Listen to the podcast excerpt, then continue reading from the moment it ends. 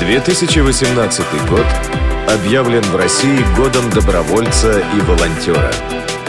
Программа «Волонтерские истории». Здравствуйте, уважаемые радиослушатели! На этой неделе волонтерские истории выйдут не совсем в привычном формате. О волонтерстве вам расскажет Елена Саватеева из Новосибирска. Зовут меня Елена, мне 36 лет, я замужем, сыну годик. Помимо семьи и работы, я волонтер-наставник для ребенка из детского дома. Юре сейчас 17 лет. Наставник – это не просто волонтер, это друг, старший брат или сестра, всегда готовы выслушать, дать совет, поддержать и, конечно же, помочь. Хочу поделиться своей волонтерской историей, а точнее двумя. Детский дом. Я в нем первый раз. От легкого волнения я немного раскраснелась. Ведь столько всего позади, обучение, тренинги, разговор с психологом, как вести себя в детском доме, получение волонтерской книжки. Сейчас войдет Юра, и я о нем почти ничего не знаю. Вдруг что-то пойдет не так, и я все испорчу. Зашел Юра, высокий, стройный, очень симпатичный. Мы рассмотрели друг друга, и чтобы пауза не затянулась, я начала разговор.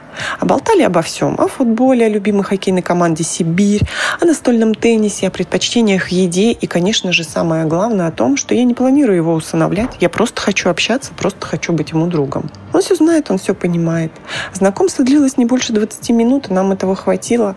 И говорю сленгом детского дома, забились на следующую встречу печь блины. Так началась наша витиеватая тропа знакомства, плавно переходящая во что-то большее, во что-то душевно-дружеское. История нашей встречи у меня дома, знакомство с сыном Егориком. На улице начинается весна, пахнет свежестью и тает опь. Я дома жду дорогого гостя Юрка, моего друга. Я с ним уже дружу больше трех лет.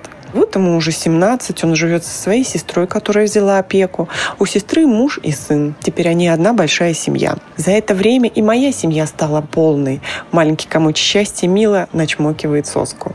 Юрка, мы давно не виделись, но постоянно на связи по телефону, в соцсетях. Я знаю, что он хорошо учится. Были проблемы, но сейчас все наладилось. Занимается спортом, хочет летом подработать, потому что копит на сноуборд. Дружит с девчонкой. В принципе, все как у всех его сверстников. Про детский дом вспоминает все реже и реже. Сейчас у него все по-другому. У него есть свое личное пространство. У него много личных вещей, о нем заботится, его любит и ценит его мнение. А вот и долгожданная встреча. Мы обнялись, как старые добрые друзья. Я, правда, соскучилась. Ирку повзрослел, возмужал, вытянулся и стал с меня ростом, а я, дай бог, метр семьдесят восемь. Он остался тем же легким и приятным в общении, улыбчивым мальчишкой. О, хочу, мать, только с ним не болтали. И про детские дома, и про ребят, которые сейчас там и которые выпустились. О его спортивных достижениях, об учебе, о планах на учебу. Посмотрели фото наших встреч. Вот мы на коньках. Улыбнула, потому что коньки были на размер больше, так как коньки мужа. Вот мы на скалодроме. Мы выиграли сертификат за одно из лучших сочинений на тему «Проведи день у наставника на работе». Вот мы в кино. Вот мы на выставке Ван Гога сидим с другими ребятами из детского дома на мягких креслах. Вот мы на стадионе «Заря», где проходит турнир по футболу между детскими домами. К сожалению, мы не заняли первое место, но Юра получил статуэтку статуэтку как лучший вратарь. Вот мы на роликах в фитнес-центре. Удалось связаться с директором, которая дала Юре бесплатный абонемент на три месяца. Вот мы просто гуляем и кормим птичек. Вот мы на квесте «Локация ужасы». Мы так кричали с коллегой-волонтером от страха, а Юра нас успокаивал. А вот я беременная, и мы с Юрой лопаем мороженое.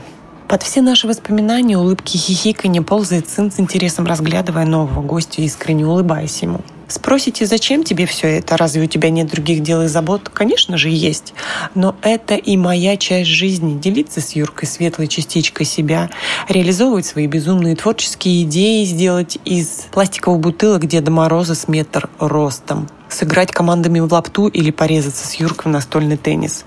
Это вызов самому себе, а сможешь ли ты жить не только ради себя – Уверена, что интересен ответ на такой вопрос, как относятся к увлечениям мои близкие. Не буду лукавить, все по-разному. Волонтер – это одна большая семья, в которой без разницы возраст, национальная принадлежность, семейное положение и твой статус в обществе. Мы всегда опоры друг другу. Попробуйте, придите к нам. Уж поверьте, вы получите столько бодрости, столько энергии, адреналина, что просто не сможете заснуть. И будете думать, а чем я еще могу быть полезным? Волонтерские истории.